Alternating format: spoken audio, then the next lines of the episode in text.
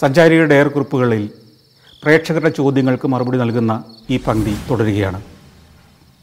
പ്രേക്ഷകർക്ക് വേണ്ടി ചോദ്യങ്ങൾ എന്നോട് ചോദിക്കുന്നത് പ്രശസ്ത മാധ്യമപ്രവർത്തകനായ ശ്രീ ബൈജു എൻ നായർ.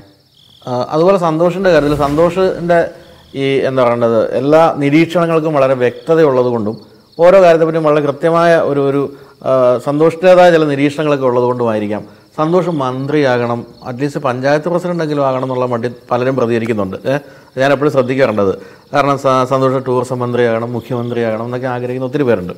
അതിലൊക്കെ കടന്ന് ഒരു ചോദ്യമാണ് ഇപ്പോൾ വന്നിരിക്കുന്നത്. അത് ഉല്ലാസമാണ് അയച്ചിരിക്കുന്നത്. ഇന്ത്യൻ പ്രധാനമന്ത്രിയായാൽ ആദ്യം ചെയ്യുന്നത് എന്തായിരിക്കും? ഓ അതൊരു ചോദ്യം തന്നെയാണ് മോദിജി എന്ത് ചെയ്യും എന്നുള്ളതാണ് പിന്നത്തെ ചോദ്യം. മൂപ്പരെ സമ്മതിക്കുമോ അല്ല സമ്മതിച്ചാൽ. പോസിറ്റീവായിട്ട് എടുത്താൽ ഞാനിതിൽ തുടക്കം കുറിക്കാൻ ആഗ്രഹിക്കുന്നു. ഏറ്റവും അധികം ഫോക്കസ് ചെയ്യാൻ പോകുന്നതും ഒരു കാര്യത്തിലായിരിക്കും വിദ്യാഭ്യാസം. നമ്മളിപ്പോൾ ഇവിടെ ഇരുന്ന് കുറേ കാര്യങ്ങളുടെ കുറ്റം പറഞ്ഞല്ലോ. കുറേ പ്രശ്നങ്ങൾ പറഞ്ഞല്ലോ. നാട്ടുകാരുടെ പ്രശ്നങ്ങൾ ജനത്തിന്റെ പ്രശ്നങ്ങൾ സമൂഹത്തിന്റെ പ്രശ്നങ്ങളൊക്കെ നമ്മൾ പറഞ്ഞല്ലോ. നമ്മൾ ഈ ലോകയാത്ര നടത്തുമ്പോൾ നമുക്ക് മനസ്സിലായിട്ടുള്ളൊരു കാര്യം. സമ്പത്തില്ലാത്തതല്ല റിസോഴ്സസ് ഇല്ലാത്തതല്ല പൈതൃകം ഇല്ലാത്തതല്ല. പിന്നെ എന്താണ് നമുക്കില്ലാത്തത്? ഒരു കൃത്യമായി ട്രെയിൻ ചെയ്ത് കൃത്യമായ ഒരു ജീവിത വീക്ഷണം പറഞ്ഞു കൊടുത്ത് പുറത്തിറങ്ങാത്ത ഒരു ജനാവലിയാണ് നമ്മുടെ കുഴപ്പമെന്ന് എനിക്ക് പലപ്പോഴും തോന്നാറുണ്ട്. പൗരബോധമുള്ള അല്ലെങ്കിൽ കൃത്യമായ ഭാഷയെ പറഞ്ഞ സിവിക് സെൻസുള്ള മറ്റുള്ളവരുടെ സ്വാതന്ത്ര്യത്തെ മാനിക്കുന്ന സ്വന്തം ജീവിതത്തെക്കുറിച്ച് കൃത്യമായ വീക്ഷണ വീക്ഷണമുള്ള രാഷ്ട്രം എന്തായിരിക്കണം എന്നുള്ള ധാരണയുള്ള എനിക്ക് എന്റെ കഴിവുകൾ എന്നെ എന്റെ ഉള്ളിൽ ഉറങ്ങിക്കിടക്കുന്ന യഥാർത്ഥ കഴിവുകൾ എന്താണെന്ന് സ്വയം കണ്ടെത്താൻ കഴിയുന്ന ആ കഴിവുകളിൽ ഏറ്റവും മിടുക്കനായി മാറാൻ പാഷനേറ്റായി പണിയെടുക്കാൻ കഴിയുന്ന ആളുകളെ സൃഷ്ടിക്കണമെങ്കിൽ അതിനു വേണ്ട ഏറ്റവും പ്രധാന കാര്യം ആ മട്ടിലുള്ള നല്ലൊരു വിദ്യാഭ്യാസ പദ്ധതി ഉണ്ടാവുക എന്നുള്ളതാണ്. അതിന് ഇന്നലെ വരെ നമ്മൾ പഠിച്ച കാണാതെ പഠിക്കുന്ന കുറേ വിദ്യാഭ്യാസ പദ്ധതി മാത്രമല്ല വേണ്ടത്. ഈ മാറുന്ന കാലത്തിനും ലോകത്തിനും അനുസരിച്ചുള്ള വരാനിരിക്കുന്ന കാലത്തിനു വേണ്ടിയുള്ള ഒരു ഗംഭീരമായ ഒരു വിദ്യാഭ്യാസ പദ്ധതി ഉണ്ടാക്കണം. നമ്മൾ അത്തരത്തിലൊരു വിദ്യാഭ്യാസ പദ്ധതി ഒരു പതിനഞ്ച് കൊല്ലം നടപ്പാക്കി കഴിഞ്ഞാൽ പിന്നീട് പുറത്തിറങ്ങുന്ന ഓരോ യുവാവും ഈ വിദ്യാഭ്യാസത്തിലൂടെ ലോക നിലവാരമുള്ള പൗരന്മാരായി മാറിയ ആളുകളുടെ ഒരു ഇന്ത്യ ആയിരിക്കും പിന്നെ ഉണ്ടാവുക അവിടെ നമ്മളൊരു വേസ്റ്റ് ബിൻ കൊണ്ടുപോയി വെച്ചാൽ അതിന്റെ അർത്ഥം എന്താണെന്ന് അവർക്ക് മനസ്സിലാവും. അവിടെ വൃത്തിയാക്കിയിട്ടാൽ അതിന്റെ അർത്ഥം എന്താ അത് മനസ്സിലാവും. അവിടെ ഒരു ചെടി വളരുന്നത് കണ്ടാൽ അത് എങ്ങനെയാണ് സംരക്ഷിക്കേണ്ടതെന്ന് അവർക്ക് മനസ്സിലാവും. അവിടെ മൃഗങ്ങളെയും മനുഷ്യരെയും ജീവനുള്ളവയും ഇല്ലാത്തവയും ഒക്കെ എങ്ങനെ പരിപാലിക്കണം ആദരിക്കണമെന്ന് നിശ്ചയമുള്ളവരായിരിക്കും ആ പൗരന്മാർ നമ്മുടെ പാരമ്പര്യത്തെ നമ്മുടെ പൈതൃകത്തെ എത്ര വിലമതിക്കണമെന്ന് അറിയുന്നവരായിരിക്കും അവർ നമ്മുടെ സഹജീവികളെ എത്ര സ്നേഹിക്കണമെന്ന് അറിയുന്നവരായിരിക്കും അവർ മതത്തിന്റെ അന്ധമായ മതവിശ്വാസത്തിന്റെ തീവ്ര ചിന്തകൾക്കുള്ളിൽ നിന്ന് പുറത്തു ചാടി മാനവികത എന്നതിൽ ഒന്നതിൽ ഉറച്ചു നിൽക്കുന്ന അതിനെ പ്രഘോഷിക്കുന്ന ചെറുപ്പക്കാരായി അവർ മാറും. അങ്ങനെ വരുമ്പോൾ ലോകത്തെ നയിക്കുന്ന ലോകം ആദരിക്കുന്ന ഒരു ജനസമൂഹമായി മാറും. പ്രാകൃത ഗോത്ര ജനവിഭാഗം എന്നതിൽ നിന്ന് പരിഷ്കൃത ജനവിഭാഗമായി ലോകത്തെ ഏറ്റവും സന്തുഷ്ടമായ രാഷ്ട്രങ്ങളിലൊന്നായി ലോകത്തെ ഏറ്റവും ബൗദ്ധിക നിലവാരമുള്ള ആളുകളുടെ ഒരു നിലയിലേക്ക് ലോകത്തെ ഏറ്റവും വലിയ സാമ്പത്തിക ശക്തിയോടൊപ്പം വാണിജ്യ ശക്തിയും ബൗദ്ധിക ശക്തിയുമായിട്ട് ഇന്ത്യ മാറും. അതാണ് വിദ്യാഭ്യാസത്തിലൂടെ മാത്രമേ അത് ലക്ഷ്യമിടാൻ കഴിയൂ അത് സാധ്യമാക്കാനും കഴിയുള്ളൂ. എനിക്ക് തോന്നുന്നു ഇവിടെ ഇതൊന്നും ആരും അറിയാഞ്ഞിട്ടല്ല. എല്ലാവരും വിദ്യാഭ്യാസമുള്ളവരായി കഴിഞ്ഞാൽ ഈ രാഷ്ട്രീയക്കാരുടെ പല നിലപാടുകളോടും കടുത്ത എതിർപ്പൊക്കെ ജനങ്ങളുടെ ഭാഗത്തു നിന്നുണ്ടാകും എന്നുള്ളതുകൊണ്ടായിരിക്കാം. അതുകൊണ്ട് അങ്ങനെയാണ് നിങ്ങൾ എന്നെ പ്രധാനമന്ത്രി ആക്കണ്ട. ഇല്ല ഞാനാക്കുന്നില്ല പക്ഷേ? എന്നാലും ഉല്ലാസന ആഗ്രഹമുണ്ട് അതുകൊണ്ട് ചോദിച്ചോ പക്ഷെ എന്തായാലും സന്തോഷ് ഇടയ്ക്ക് പറഞ്ഞല്ലോ. ഒരു ഗ്രാ ഒരു ഗ്രാമം എന്നെ ഏൽപ്പിക്കൂ. ഞാനത് നന്നാക്കി കാണിക്കാമെന്ന് പറഞ്ഞിട്ട് പോലും ആരും ഏൽപ്പിക്കുന്നില്ല.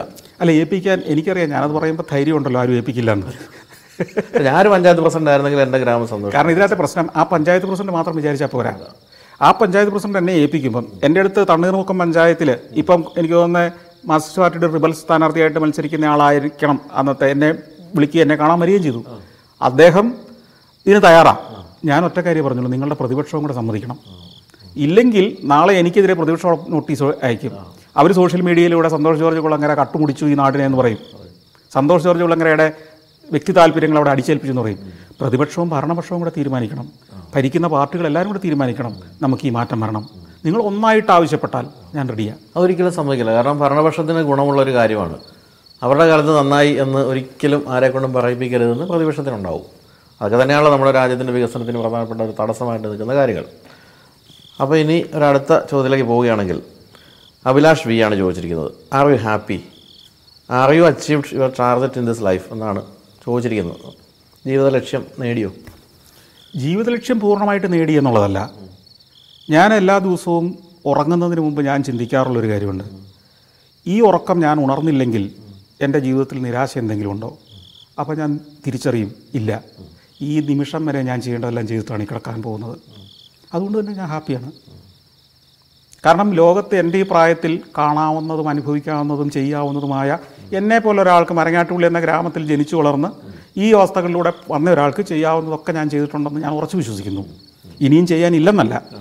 അത് ഇനിയുള്ള കാലത്ത് അവസരം കിട്ടിയാൽ ചെയ്യാം. അതിനുവേണ്ടി ഞാൻ ശ്രമിച്ചുകൊണ്ടേയിരിക്കും. അപ്പോൾ അതിന്റെ ഒരു തുടർച്ച പോലെ മറ്റൊരു ചോദ്യമുണ്ട്. അതുകൂടെ ചോദിച്ചേക്കാം. അത് ഇത്തിരി ഞെട്ടിക്കുന്ന ചോദ്യമാണ്. എങ്കിൽ പോലും ഫാസിലാണ് ചോദിച്ചിരിക്കുന്നത്. സാറിന്റെ അവസാനകാല ജീവിതം എങ്ങനെയാണ് പ്ലാൻ ചെയ്യുന്നത്? അവസാനിപ്പിച്ചോളാനുള്ള സൂചനയാണ്. ഞാൻ അവസാന കാലത്തെക്കുറിച്ച് ഇപ്പോഴും ചിന്തിച്ചിട്ടില്ല. അതിന്റെ കാര്യം എന്താ വെച്ച് കഴിഞ്ഞാൽ ഈ അവസാന കാലം നമ്മൾ സങ്കല്പിക്കുന്നതായിരിക്കില്ല പലപ്പോഴും നമ്മുടെ അവസാന കാലം അവസാനം വിചാരിച്ച് പലതും ചെയ്തിട്ട് അവസാനിച്ചില്ലെങ്കിൽ എന്ത് ചെയ്യും അല്ലേ? അവസാനിച്ചില്ലെങ്കിലും പ്രശ്നമാണ്. അതിനു മുമ്പേ അവസാനിച്ചാലും എന്ത് ചെയ്യും? ഇങ്ങനെ പലതും സംഭവിക്കാമല്ലോ. ഞാനൊരു വിമാനത്തിൽ കയറുന്നതിന് മുമ്പ് ചിലപ്പോൾ ചിന്തിക്കും. ഞാനിത് അമേരിക്കയ്ക്കാണ് പറക്കുന്നത്. ഇത് എത്തിച്ചേരുന്നത് അറ്റ്ലാന്റിക് സമുദ്രത്തിലാണോ എന്ന് നമുക്ക് പറയാൻ പറ്റില്ലല്ലോ. പണ്ട് സെബു പസഫിക് എന്ന് പറയുന്ന എയർലൈന് ഫിലിപ്പൈൻസിനുണ്ടായിരുന്നു അത് സ്ഥിരം കടലിൽ പോകുമായിരുന്നു. അപ്പോൾ അവിടുത്തുകാർ അതിന് പേരിട്ടത് സെബു ടു പസഫിക് എയർലൈൻസ് എന്നാണ്. ഒറ്റ ഡെസ്റ്റിനേഷനേ ഉള്ളൂ അല്ലേ? എന്ന് പറഞ്ഞ പോലെ. അതിലാണ് അത് ഏറ്റവും അവസാനം തായ്വാനിൽ നിന്നും യാത്രയിലേക്ക് വന്നത്. സെബു പസഫിക്കിലാണ് അതിന് അവിടെ ഇട്ടിരിക്കുന്ന പേരാണ് സെബു ടു പസഫിക് എയർലൈൻസ് ഇനിയൊരു ചോദ്യം. അത് രണ്ട് മൂന്ന് ചോദ്യങ്ങളാണ്. അത് ചോദിച്ചിരിക്കുന്നത് ഇബ്രാഹിം നസ്താർ ആണ്. അപ്പോൾ ആ ചോദ്യം ഇതാണ്. ആദ്യത്തെ ചോദ്യം.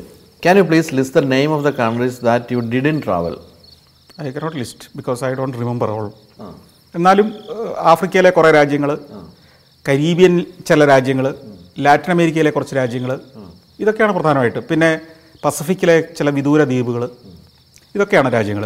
പക്ഷെ അതിന്റെ എല്ലാം പേരിപ്പം ഞാൻ ഓർക്കുന്നില്ല. ഇങ്ങനെ സന്തോഷ് അങ്ങ് തീവ്രമായി പോകാൻ ആഗ്രഹിക്കുന്ന ഒരു സ്ഥലം ഇനിയുണ്ടോ ഇതിനിടയ്ക്ക്?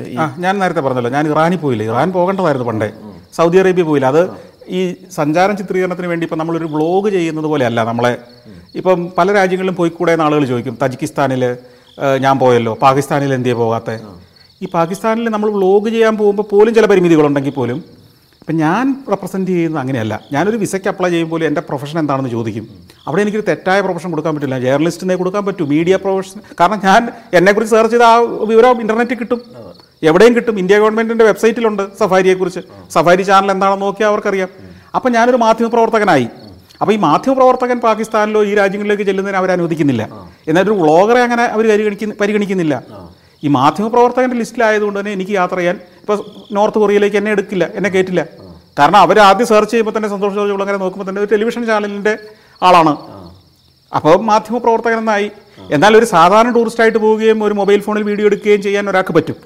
ഞാൻ അങ്ങനെ പോകാൻ എനിക്ക് പറ്റില്ലാത്തത് എന്തുകൊണ്ടാണ് എന്നെക്കുറിച്ച് അവർ വിസ തരുന്നതിന് മുമ്പ് അന്വേഷിക്കുമ്പോൾ വളരെ പ്രകടമായി വെബ്സൈറ്റുകൾ ഇന്റർനെറ്റിലും ഗൂഗിളിലും സെർച്ച് ചെയ്താൽ സന്തോഷ് ജോർജ് അങ്ങനെ ആരാണെന്ന് കൃത്യമായ കഥ അതിനകത്തുണ്ട് അതുകൊണ്ടാണ് അപ്പോൾ അങ്ങനെ കുറേ രാജ്യങ്ങൾ നമുക്കിപ്പം സൗദി അറേബ്യയിലൊക്കെ അടുത്ത കാലം വരെ ഒരു ഒരു അന്യരാജ്യത്തെ ഒരു മാധ്യമപ്രവർത്തകൻ അങ്ങനെ സ്വതന്ത്രമായിട്ട് ഇങ്ങനെ സഞ്ചാരം ചെയ്യുന്ന പോലെ ചിത്രീകരിച്ച് പോകാൻ പറ്റുമായിരുന്നില്ല. ഒത്തിരി തടസ്സങ്ങളുണ്ടായിരുന്നു.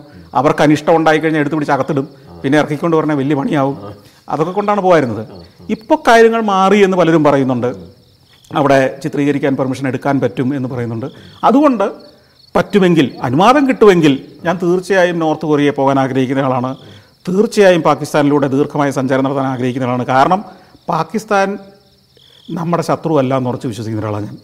പാകിസ്ഥാൻ എന്ന് പറയുന്ന ഒരു പേരിനോട് നിങ്ങൾക്ക് ശത്രുത ഉണ്ടാവാം. പക്ഷേ പാകിസ്ഥാനിലെ മനുഷ്യർ നമ്മുടെ സഹോദരങ്ങളാണെന്ന് ഉറച്ച് വിശ്വസിക്കുന്ന ഒരാളാണ് ഞാൻ. അവിടുത്തെ ഒരു മനുഷ്യനും ഇന്ത്യയിലെ ഒരു മനുഷ്യനോടും ദേഷ്യമില്ലെന്ന് എനിക്കറിയാം. കാരണം തുർക്കിയിലൂടെ ഞാൻ ഒരിക്കൽ കപ്പഡോക്കിയ ഭാഗത്തൂടെ യാത്ര ചെയ്യുമ്പോൾ ഒരു മൂന്ന് ദിവസം എന്റെ കൂടെ ഉണ്ടായിരുന്നത് പാകിസ്ഥാൻ കപ്പിൾസാണ്. അവരുടെ ഒരു കുട്ടി ആ കുട്ടിക്ക് കഴിക്കാൻ വെച്ചിരുന്ന പല പലഹാരങ്ങളും ഞാനത് കത്ത് നിർത്തത് കാരണം അവർ അതുപോലെ എന്നെ സൽക്കരിക്കുകയായിരുന്നു. രണ്ടാം ദിവസമാണ് അല്ലെങ്കിൽ യാത്ര തുടങ്ങി കുറച്ച് നേരം കഴിഞ്ഞപ്പോഴാണ് ഞങ്ങൾക്ക് മനസ്സിലായി ഞാൻ ഇന്ത്യക്കാരനാണെന്നും അവർ പാകിസ്ഥാൻകാരാണെന്നും മനസ്സിലായത്. അവർ രണ്ട് ഞാൻ അവരെക്കുറിച്ചും അവരെന്നെക്കുറിച്ചും കരുതിയിരുന്നത് ഞാൻ ഇന്ത്യൻ വംശജനായിരിക്കാം പക്ഷേ അമേരിക്കയിൽ നിന്ന് മറ്റോ വന്ന ഒരാളാണെന്നാണ്. അവരും അങ്ങനെ ഏതോ ഇന്ത്യൻ വംശജർ അമേരിക്കയിൽ നിന്നാണ് ഞാൻ കരുതിയത്. അവർ ഹിന്ദിയാണ് സംസാരിക്കുന്നത് പിന്നീടാണ് എനിക്ക് മനസ്സിലായത് അവർ ഹിന്ദിയോ ഉറുദു ആയിരിക്കാം പക്ഷേ എനിക്ക് ഹിന്ദി പോലെയാണ് തോന്നിയത്. അവർ പാകിസ്ഥാനിൽ നിന്നുള്ളവരാണെന്ന് മനസ്സിലായത്. അപ്പം ഞാൻ പറഞ്ഞത് ഇവർ കഴിക്കാൻ വെച്ചിരുന്ന ഭക്ഷണം എനിക്ക് തരുന്നു അവരുടെ കുട്ടിയെ ഞാൻ എടുത്തുകൊണ്ട് നടക്കുന്നു ആ കുട്ടി എന്റെ പുറത്ത് കയറിയിരിക്കുന്നു.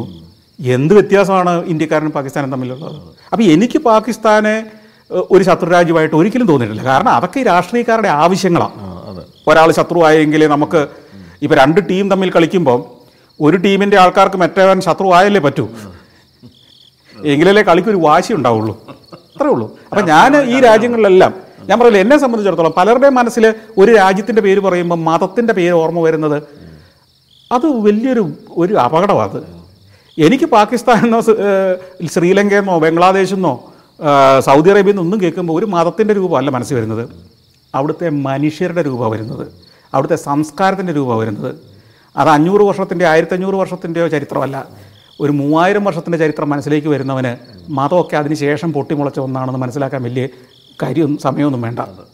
ചരിത്രം എന്ന് പറയുന്നത് ലക്ഷക്കണക്കിന് വർഷങ്ങളുടെ പിന്നിലേക്ക് നീണ്ടു കിടക്കുന്നതാണെന്നും ഈ അടുത്ത കാലത്തുണ്ടായ ചില മാറ്റങ്ങളൊന്നും അതിനെ തടസ്സപ്പെടുന്നതല്ലാതെ നമുക്ക് തിരിച്ചറിയാൻ പറ്റും. അപ്പോൾ അദ്ദേഹത്തിന്റെ അടുത്ത ചോദ്യമുണ്ട്. അതൊരു വിവാദ ചോദ്യമാണ്. Have you ever fell in love with any one or any one fell in love with you during your trips ഏതെങ്കിലും സ്ത്രീകളും അതിൽ വിവാദം ഇരിക്കുന്നേ. ഇല്ലെന്ന് പറഞ്ഞാൽ പോരെ അല്ലേ? അല്ലേ? ആദ്യത്തെ ചോദ്യത്തിന് ഇല്ലാന്ന് തന്നെ പറയാം.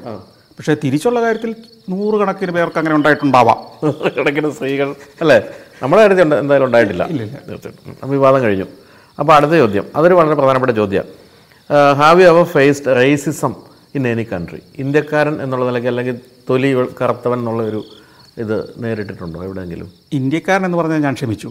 തൊലി പറഞ്ഞാൽ എനിക്ക് സഹിക്കില്ല ഇപ്പം മേക്കപ്പ് ചെയ്തുകൊണ്ട് അത് കുഴപ്പമില്ല. പക്ഷെ അല്ലെങ്കിൽ ഉണ്ടല്ലോ. മേക്കപ്പിനും ഇല്ലേ ഒരു പരിധിയൊക്കെ. ഈ വർണവിവേചനം എന്ന് പറയുന്നത് ഒരു യാഥാർത്ഥ്യമാണ് ലോകത്തെവിടെയും. അത് കേരളത്തിലുമുണ്ട് ആഫ്രിക്കയിലുമുണ്ട് യൂറോപ്പിലുമുണ്ട് അമേരിക്കയിലുമുണ്ട്. നമ്മൾ പല കാര്യങ്ങളും പോളിഷ്ഡായിട്ട് വർത്തമാനം പറയും. ഒന്ന് ആലോചിച്ച് നോക്കി അത് നമ്മുടെ വീട്ടുകളിലില്ലേ? നമ്മുടെ കുടുംബങ്ങളിലില്ലേ? നമ്മളൊരു വിവാഹം ആലോചിക്കുമ്പോൾ എന്താ വരുന്നത് തൊലി നിറം മാത്രമല്ലല്ലോ. നമ്മളുടെ ഒരു ഗോത്രത്തിൽ നിന്നല്ലാത്ത ഒരാളെ പോലും നമ്മൾ ഇല്ലേ? അപ്പോൾ ഇതൊന്ന് ചിന്തിച്ചു ഇത് യാഥാർത്ഥ്യമാണ് അതിനെ വേണം നമുക്ക് മറച്ചു വെച്ച് അല്ലെങ്കിൽ മറച്ചു വെക്കുക എന്നുള്ളതല്ല അത് പ്രകടിപ്പിക്കാതെ പക്വമായി മാന്യമായിട്ട് നമുക്ക് ജീവിക്കാൻ പറ്റും. അത് മനുഷ്യൻ കാണിക്കുന്നുണ്ട്. പക്ഷേ ഞാൻ മനസ്സിലാക്കിയത് എന്റെ ഈ യാത്രകളിൽ നിന്ന് ഞാൻ പഠിച്ച പാഠം ഇത് ഉള്ളിന്റെ ഉള്ളിലെല്ലാ മനുഷ്യർക്കുമുണ്ട് അത് മാന്യന്മാർ അത് പ്രകടിപ്പിക്കാതെ ജീവിക്കുന്നു. എന്നതുകൊണ്ട് അവരുടെ മനസ്സിലില്ല എന്നതിനർത്ഥമില്ല. പാശ്ചാത്യർക്ക് ഇത് വലിയ തോതിലുണ്ട്. അമേരിക്കയിലെ സായിപ്പന്മാരുടെ കറുപ്പും വെളുപ്പും തമ്മിലുള്ള വർണവിവേചനം മാത്രമല്ല ഉള്ളത്. വെളുപ്പിലെ നീ ഇറ്റലിക്കാരനല്ലേ? ഞാൻ ബ്രിട്ടീഷുകാരനാണ് കേട്ടോ. എന്നുള്ള വിവേചനം പോലും ഉണ്ട് അതായത് മനസ്സിലായില്ലേ? നീ ഡച്ചുകാരനല്ലേ? ഞാൻ ബെൽജിയംകാരനാണ്. അല്ലെങ്കിൽ ഞാൻ ഫ്രഞ്ച് പൗരനാണ്. ബ്രിട്ടീഷുകാരോട് വലിയ ചാടണ്ടെന്ന് പറ. എന്ന് പറയുന്ന വർണവിവേചനമുണ്ട്. മനസ്സിലായില്ലേ? നീ മിക്സ്ഡ് അല്ലേ ഞാനല്ല. എന്ന് പറയുന്ന വർണവിവേചനമുണ്ട്. അപ്പോൾ തീർച്ചയായും എവിടെ ചെന്നാലും ഇന്ത്യക്കാരൻ വർണവിവേചനം അനുഭവിക്കുന്നുണ്ട്. ഞാൻ ഏതോ ഒരു രാജ്യത്ത് ചെന്നപ്പോൾ ഞാൻ ആ രാജ്യം മറന്നുപോയി. ഇവൻ എന്നെ വിളിക്കുന്നത് കൂലി കൂലി എന്നാണ്. അവനതൊരു തമാശക്കായിട്ട് വിളിക്കുന്നതാ. ആ നാട്ടിൽ ഇന്ത്യക്കാരെ കൂലീസ് എന്നാണ് വിളിക്കുന്നത്. ഒന്നാലോചിച്ച് നോക്കിയേ. ബ്രിട്ടീഷുകാരിട്ട പേരാ. ഇന്നും ആ നാട്ടിൽ ഇന്ത്യക്കാരൻ ചെന്നാൽ അവിടെ കുറേ ഇന്ത്യക്കാരുണ്ട്. കരീബിയൻ ഏതോ രാജ്യമാണോ അതോ ഈ മൗറീഷ്യസ് പോലുള്ള രാജ്യമാണോ എന്ന് എനിക്ക് സംശയമുണ്ട്. അവിടെ ഇന്ത്യക്കാരനെ കൂലീസ് എന്നാണ് വിളിക്കുന്നത് കുളി കുളി എന്ന് വിളിക്കും. എനിക്ക് ആദ്യം മനസ്സിലായില്ല. Call that കൂളി. സായിപ്പന്മാരൊക്കെ ഉണ്ട്. അപ്പോൾ കൂളി എങ്ങോട്ട് വിളിക്കുക? എന്നെ വിളിക്കുന്നതാ. അപ്പോൾ എനിക്ക് മനസ്സിലായില്ല. വി കോൾ ഇന്ത്യൻ സ്കൂളി സോ യു അവൻ വലിയ സ്നേഹത്തിൽ വിളിക്കുന്ന ഇത്. നമുക്കൊരു പ്രത്യേക പരിഗണന തരുന്ന പോലെ. ഇപ്പോഴത്തെ തലമുറ ആയപ്പോഴത്തേക്ക് അത് പരിഗണനയാണോ പരിഹസിക്കുന്നതാണോ എന്ന് അവന് മനസ്സിലാകുന്നില്ല. മനസ്സിലായില്ലേ? കൊച്ചു കുട്ടികൾ നമ്മൾ മുതിർന്നവരാരെങ്കിലും കളിയാക്കി വിളിക്കുന്നത് കേട്ട് അത് നേരാണെന്ന് വിശ്വസിച്ച് കൊച്ചുകുട്ടികൾ അവരെ വിളിക്കുന്നത് പോലെയാണ് ഇവനതിന്റെ അർത്ഥം അറിയത്തില്ല ഇതൊരു പരിഹാസ പേരാണെന്ന് അറിയത്തില്ല. അവൻ കരുതിയിരിക്കുന്ന പാവം ഇന്ത്യക്കാർക്കെല്ലാം കൂലീസ് എന്നാണ് പേരുന്ന. എന്നെ കൂലീസ് എന്നാ ആ ദിവസം മുഴുവൻ അവൻ വിളിച്ചോണ്ടിരുന്നത് അതൊരു മോശപ്പെട്ട പേരാണെന്ന് ഞാൻ സാഹിബിനോട് മിണ്ടാനും പോയില്ല. അതെന്തോ വലിയ അവാർഡ് കിട്ടിയവർക്ക് കിട്ടുന്ന പേരാണ് എന്നുള്ള മട്ടിൽ ഞാനും അങ്ങ് നടന്നു. അതുപോലെ തന്നെ ഇംഗ്ലണ്ടിൽ വളരെ മോശം അനുഭവങ്ങൾ എനിക്കുണ്ടായിട്ടുണ്ട്. അത് അവരുടെ സംസ്കാരത്തിന്റെ ഭാഗമായതുകൊണ്ടാവാം ഒരിക്കൽ ഞാൻ ഒരു ബസ്സിന്റെ മുമ്പിൽ കയറി ഒരു ടൂർ പോവുകയാണ്. ഒരു ഒരു പാക്കേജ് ടൂർ അവിടുന്ന് ഞാൻ വിൻസർ ഒക്കെ ഉൾപ്പെടുന്ന ബാത്ത് ഇങ്ങനെയൊക്കെയുള്ള സ്ഥലങ്ങളിലേക്ക് പോകാൻ ലണ്ടനിൽ നിന്ന് ബസ്സിൽ കയറിയതാണ് ഒരു പാക്കേജ് ടൂർ ഒരു വൺ ഡേ ടൂർ അപ്പം ഞാൻ ആദ്യം തന്നെ ഈ ബസ് പുറപ്പെടുന്നിടത്ത് രാവിലെ തന്നെ ഏറ്റു ചെന്നു. എന്താ വെച്ച് കഴിഞ്ഞാൽ ഈ ബസ്സിന്റെ മുമ്പിലെ സീറ്റിൽ കിട്ടണമല്ലോ താമസിച്ചെന്നാൽ വല്ലൊരു നേരത്തെ കയറിയിരുന്നെങ്കിലോ. അപ്പോൾ രാത്രി ഒരു വെളുപ്പിന് ഒരു നാല് മണിക്കൊക്കെ എഴുന്നേറ്റ് നാലര അഞ്ച് മണി ആറ് മണിക്ക് അവിടെ ചെല്ലേണ്ടത്. ഞാനൊരു അഞ്ച് മണി കഴിഞ്ഞപ്പോൾ തന്നെ അവിടെ എത്തി. ബസ് വന്ന് നിൽക്കുന്നിടത്ത് കാത്തു നിൽപ്പായി മഞ്ഞും കൊണ്ട്. ബസ് വന്നപ്പോഴേ ഞാൻ ചാടി മുമ്പിൽ കയറി. അപ്പോൾ കുറേ സായിപ്പന്മാരൊക്കെ ഉണ്ട്. അവർ ക്യൂവിന്റെ മുമ്പിലാണ് ഞാൻ നിൽക്കുന്നത് അവർ പുറകെ വന്നു. ഞാൻ ആ ഫ്രണ്ടിലെ സീറ്റിലിരുന്നു. ഡ്രൈവർ എന്നെ സൂ രൂക്ഷമായിട്ട് നോക്കിയിട്ട് പറഞ്ഞു go back. This seat is not for you that is reserved ഞാൻ പറഞ്ഞു ആരാ റിസർവ് ചെയ്തിരിക്കുന്നത് ഇവിടെ ആരുമില്ലല്ലോ. അവിടെ ഒന്നും വെച്ചിട്ടില്ലല്ലോ. No you have to go back go to back seat അവസാനം ഞാൻ ബാക്ക് സീറ്റിൽ പോയിരുന്നു. പിന്നെ കയറി വന്ന സായിപ്പന്മാർ അവിടെ തന്നെ ഇരുന്നു എന്റെ തൊട്ട് പുറകെ വന്നവർ അവിടെ കയറിയിരുന്നു ഇവനൊരു റിസർവേഷനും ഇല്ല പോയില്ല. ഓ ശരി. അതുപോലെ ഒരിക്കൽ രാത്രിയിൽ ലങ്കാസ്റ്റർ എന്ന് പറഞ്ഞ പട്ടണത്തിൽ ഞാൻ ചെന്നു. അവിടെ ഇതൊക്കെ എത്രയോ വർഷം മുമ്പത്തെ കാര്യം ഞാൻ ഈ പറയുന്നത്. രണ്ടായിരത്തി തൊണ്ണൂറ്റൊമ്പതിലൊക്കെ സംഭവിക്കുന്ന കാര്യമാണ്. തൊണ്ണൂറ്റൊമ്പതിലോ രണ്ടായിരത്തിലൊക്കെ സംഭവിക്കുന്ന കാര്യമാണ്. ഞാൻ ഈ ലങ്കാസ്ട്രി ചെന്നിട്ട് താമസിക്കുന്നത് ചാൾസ് ഡിക്കൻസ് സ്ഥിരമായി വന്നിരുന്ന് കഥ എഴുതുമായിരുന്ന ഒരു ലോഡ്ജിലാണ്. അക്കാലത്തെ അത് ആയിരത്തി എഴുന്നൂറുകൾ മുതൽ പ്രവർത്തിക്കുന്ന ലോഡ്ജാണ്. അപ്പോൾ അവിടെ കുതിരവണ്ടികളെ കുതിര കെട്ടുന്ന ലായമൊക്കെ ഉണ്ട് ഇതിനോടനുബന്ധിച്ച്. അന്നത്തെ സത്രം ടൂറിസ്റ്റുകളുടെ സത്രം അതിലൊരു മുറിയിലിരുന്നാണ് അദ്ദേഹം എഴുതിയിരുന്നത്. ആ മുറിയിലിരുന്നാണ് ഞാൻ അല്ലെങ്കിൽ ആ മുറിയിലാണ് ഞാൻ അന്ന് താമസിച്ചത് അപ്പോൾ അങ്ങനെ വളരെ റോയലായിട്ടുള്ള സ്ഥലങ്ങളൊക്കെയാണ് അതൊക്കെ. ഒരു പുരാതന ബ്രിട്ടീഷ് നഗരം. ഈ ലങ്കാസ്റ്ററിൽ അപ്പം ഞാനിത് ബാഗിൽ കൊണ്ടുപോയി വെച്ചിട്ട് വീണ്ടും തെരുവിലേക്ക് ഇറങ്ങി. ഇത്തിരി ഭക്ഷണം കഴിക്കണം രാത്രിയിലെ കുറച്ച് ദൃശ്യങ്ങൾ എടുക്കണം മഞ്ഞ് വീഴുന്ന ഈ രാത്രിയുടെ കഥകൾ പറഞ്ഞുകൊണ്ട് വേണം ചാൾസ് ഡിക്കൻസിനെ അവതരിപ്പിക്കാൻ. അപ്പം അതിന് വേണ്ട ഒരു മൂഡിലുള്ള ഒരു വിഷ്വൽസ് ഒക്കെ കിട്ടണം. അങ്ങനെ ഇറങ്ങി ചെല്ലുമ്പം അവിടെ കടകളെല്ലാം അടച്ചു തുടങ്ങിയിരിക്കുന്നു. മഞ്ഞുകാലത്ത് നേരത്തെ അടയ്ക്കും റെസ്റ്റോറന്റ്സ് എല്ലാം. അങ്ങനെ ചെല്ലുമ്പോൾ ഒരു കട മാത്രം തുറന്നിരിപ്പുണ്ട്. അവിടെ വിൽക്കുന്ന സൂപ്പ് മാത്രമാണ്. സൂപ്പ് എങ്കിൽ സൂപ്പ് എന്ന് വിചാരിച്ച് ഞാൻ കയറി ചെന്നു. അത് എനിക്ക് പറ്റിയൊരു അബദ്ധമാണെന്ന് അറിയത്തില്ല. ഞാൻ ഈ സൂപ്പ് വെച്ചിരിക്കുന്ന ഒരു കുടത്തിൽ പലതരം സൂപ്പ് എഴുതി വെച്ചിട്ടുണ്ട്. ഞാൻ അതിലെ ഒരു കുടത്തിലെ സൂപ്പിന്റെ കുടത്തൽ തൊട്ടു. അവൻ അങ്ങ് ഫയർ ചെയ്യാൻ തുടങ്ങി. നീ ഇന്ത്യക്കാരൻ ഞങ്ങളുടെ കുടത്തേൽ തൊട്ടു. എനിക്ക് അവിശ്വസനീയമായിട്ട് തോന്നി. ഈ കുടത്തിന്റെ പുറത്താണ് നമ്മൾ തൊടുന്നത്. അപ്പോൾ ഈ അകത്തിരുന്ന് ഭക്ഷണം കഴിക്കുന്നവരെല്ലാം നോക്കുകയാണ് നമ്മളെ. കേട്ടോ ശരി. Get ടച്ച് ഓണിറ്റ് ഡോൺ on it. എന്ന് പറഞ്ഞിട്ട് എനിക്കങ്ങോട്ട് തൊലി ഉരിഞ്ഞു പോയവർ നമുക്ക് ഞാനത് ഒരു മൂന്നാലഞ്ച് കുടം കൊടാലി ഈ നമ്മുടെ എന്താണ് സമോവർ പോലത്തെ സാധനം ഇങ്ങനെ എരിഞ്ഞുകൊണ്ടിരിക്കുക. അതിനകത്ത് സൂപ്പ് അതിലിങ്ങനെ എഴുതി വെച്ചിട്ടുണ്ട്. പലതരം സാധനങ്ങൾ ഈ ധാന്യം കൊണ്ടുള്ള സൂപ്പ് ഉരുളക്കിഴങ്ങിന്റെ സൂപ്പ് അങ്ങനെ പല സാധനങ്ങളാണ് അതിലേതോ ഒരെണ്ണം. അതിന്റെ പേരെനിക്ക് വായിക്കാൻ അറിയത്തില്ല. അതുകൊണ്ട് വെയിറ്റേറിനാണെന്ന് എനിക്ക് മനസ്സിലായതുകൊണ്ട് ഞാൻ അതേലിങ്ങനെ തൊട്ട്.